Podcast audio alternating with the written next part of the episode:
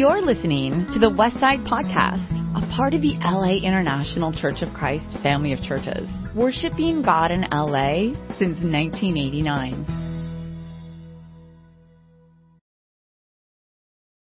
As you can see, my name is Mark Shaw. We're going to be presenting the communion here, and I want you to kind of take a look uh, here at the front. Uh, Gracie organized this, and it's supposed to be a visual representation here. There's a real crown of thorns up here. So if you've never touched a crown of thorns or you don't know what a crown of thorns looks like, um, come on up here. The uh, the the thorns themselves, some of them are I don't know three four inches long.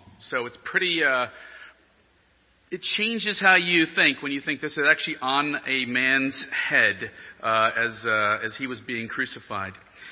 So today we're going to celebrate the Lord's Supper, which is a type of reenactment of the Last Supper that Jesus spent with his 12 disciples the night of his arrest. Jesus' Last Supper was a four hour meal. It was really similar to our Thanksgiving. It was a big deal, and there was a lot of discussion going on about one topic the liberation and freeing of the slaves in Egypt. And simply put, what Jesus did was he changed the entire paradigm. He said, instead of talking about Moses and the freedom there, we're going to actually talk about me. I am going to replace all your thinking and all your thoughts. It was four hours of asking questions. That's what the Seder is. Asking a lot of questions. Four hours of answering questions. Four hours of discussing the power of God's liberation. So to start, I want you to take your three by five card, and I want you to take a pen. Hopefully you all have that. And I want you to draw the crucifixion in 30 seconds. You can use stick figures if you're normal, like me. If you're a super duper artist, then go for it. But the point of this is to see what you think when you draw the crucifixion. So go ahead and take a couple of seconds to draw the crucifixion. What comes to your mind?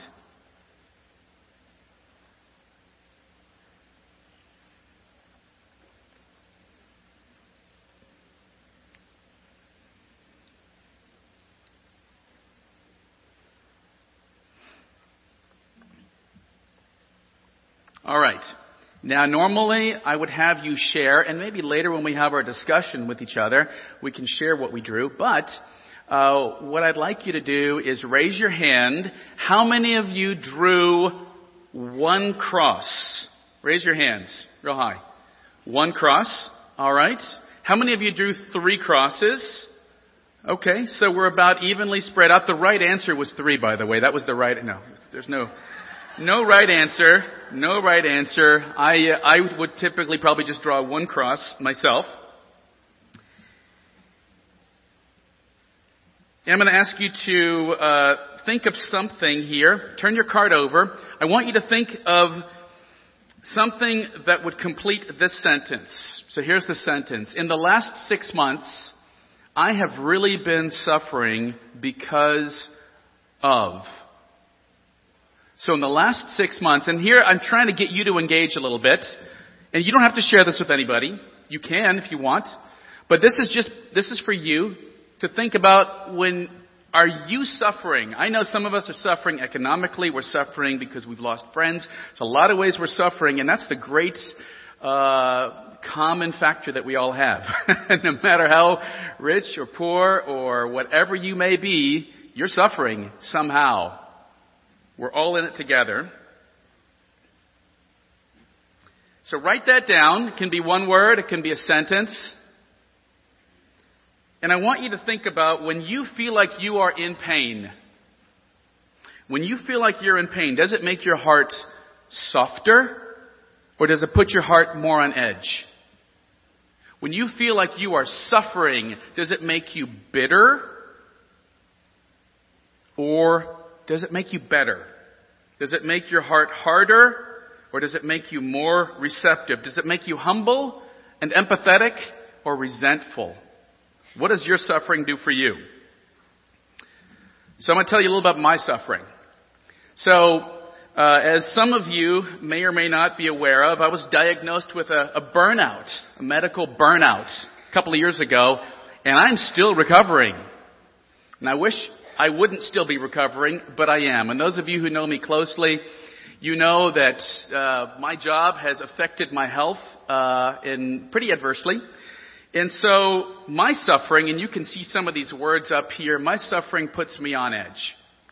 My suffering makes me oversensitive. My wife will attest to that. Why did you make a big deal out of that? Why are you so oversensitive? But I can get oversensitive. It makes me feel entitled to get my way. It makes me inward focused. It makes me uh, angry. It can make me hurtful. And some people around me might even say I get mean It prevents me from having empathy. Why should I spend time thinking about your problems when I got my own? Thank you very much. You should actually be listening to me and my problems. Makes me ask, where is God now? And it makes me ask, God, if you're so live, loving, why are you letting me go through this?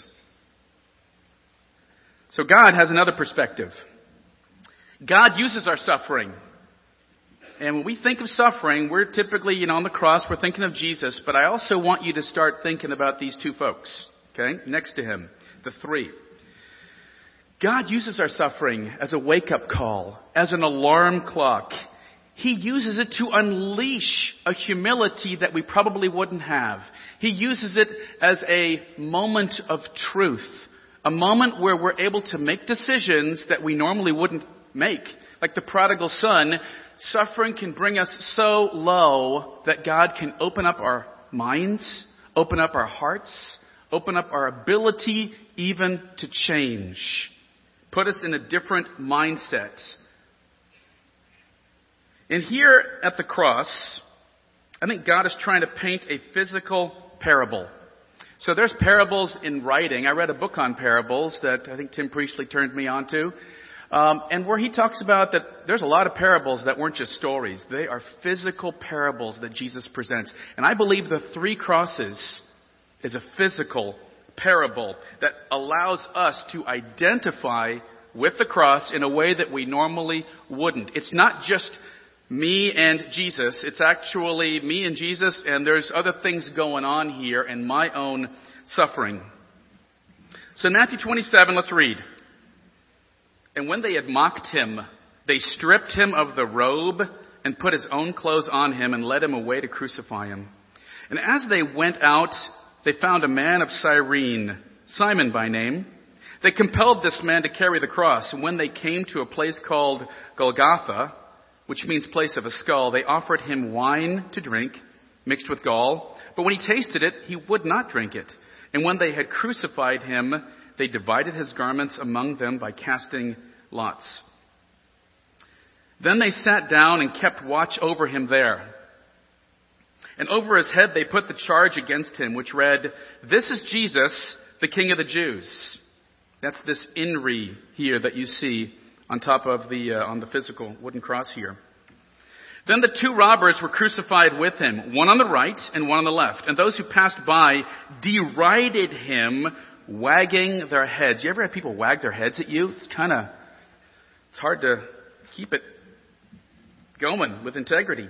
And they said, you who would destroy the temple and rebuild it in three days, save yourself. If you are the son of God, come down from the cross.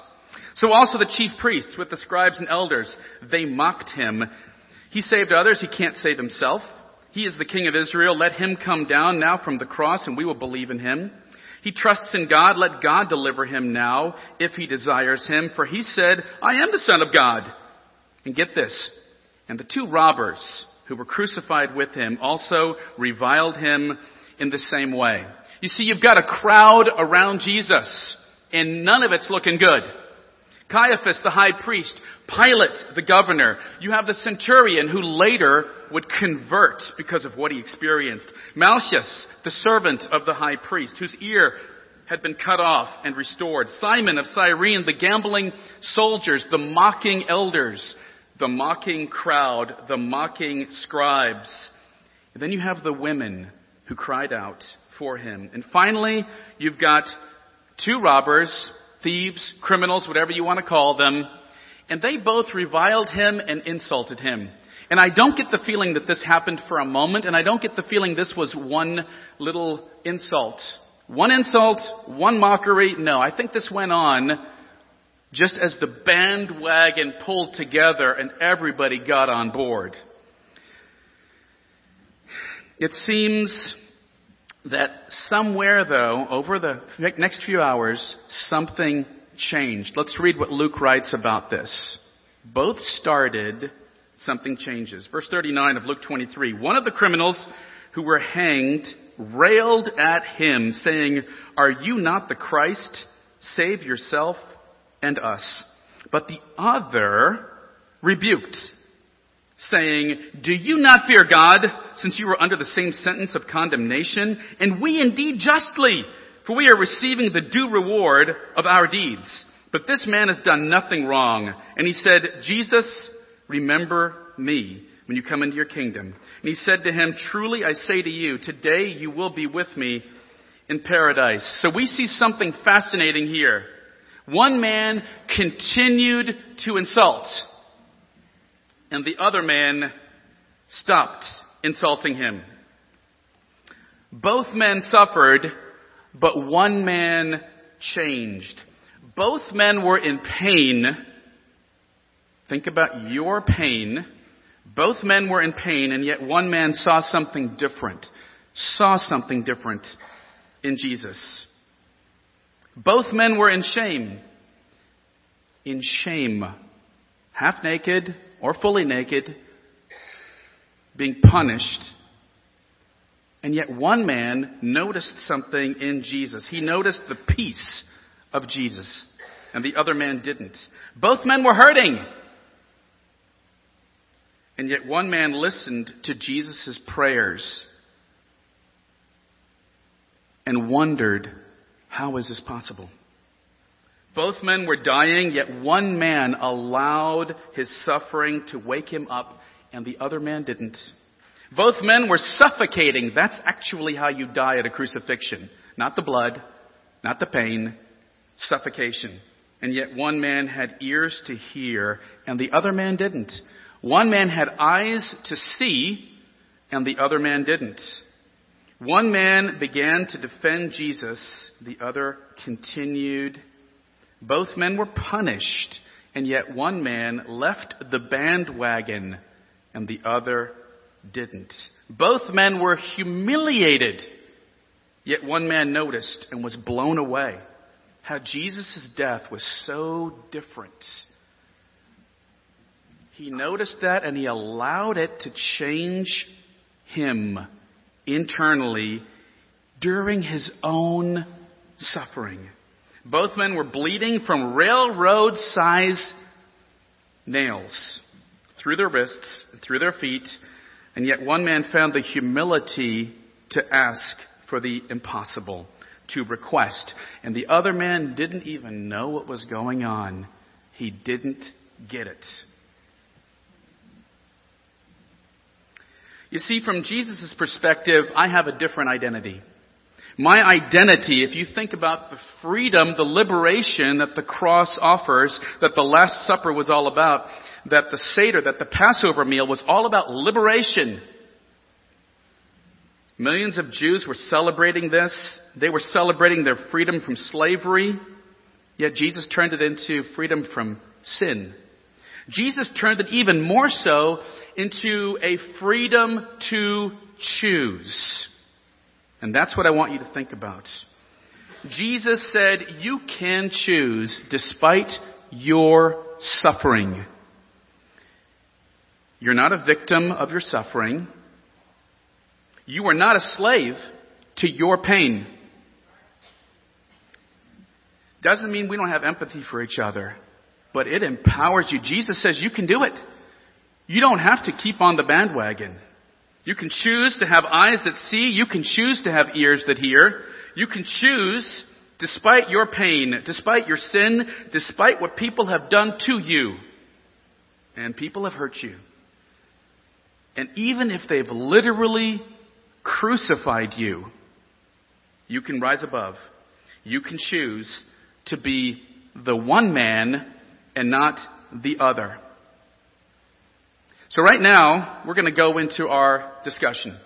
And what we do here in the church, and I think this is fantastic because if you think about what the Passover meal was, it was a four hour long discussion. Lots of questions were being asked, lots of questions were being answered, and to this day, that is what happens in the Passover meal that the Jews celebrate.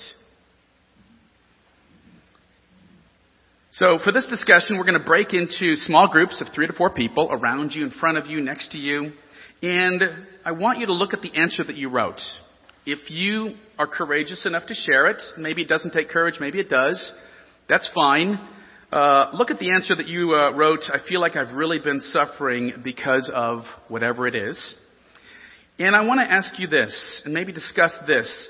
How have you allowed your own suffering and pain to prevent you from experiencing Jesus' freedom and value? I'm not going to make you categorize yourself. I'm this, I'm the, I'm the good robber or the bad robber. You don't have to do that. You know, I, I'm such a bad. No, that's not the point. But, because I know we're all in kind of going both places. But I, I want you to look at your own suffering and I want you to understand you are free to choose despite your level of pain.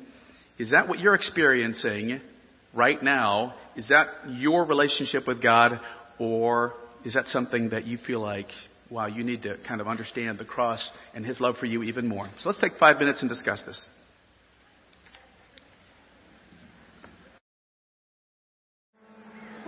All right. I hate to pull you away from your discussion.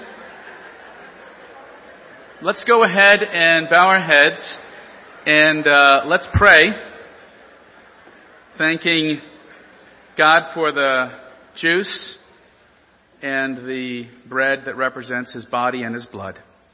Father, help us to view the cross even when we suffer, and especially when we suffer.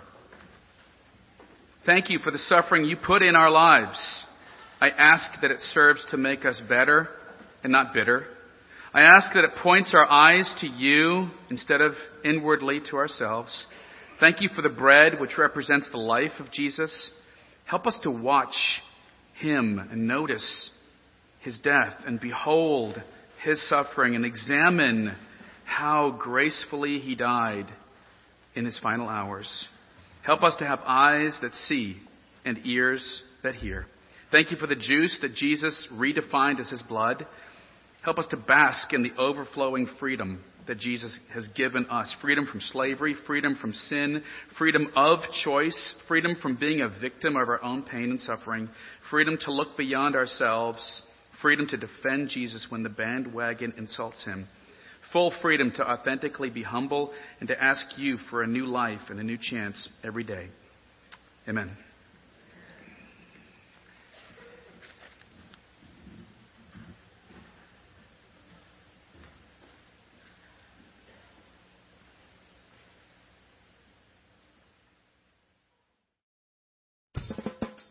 You've just listened to the Westside Podcast. For more information about our ministry, please visit thewestsidechurch.com or laicc.net.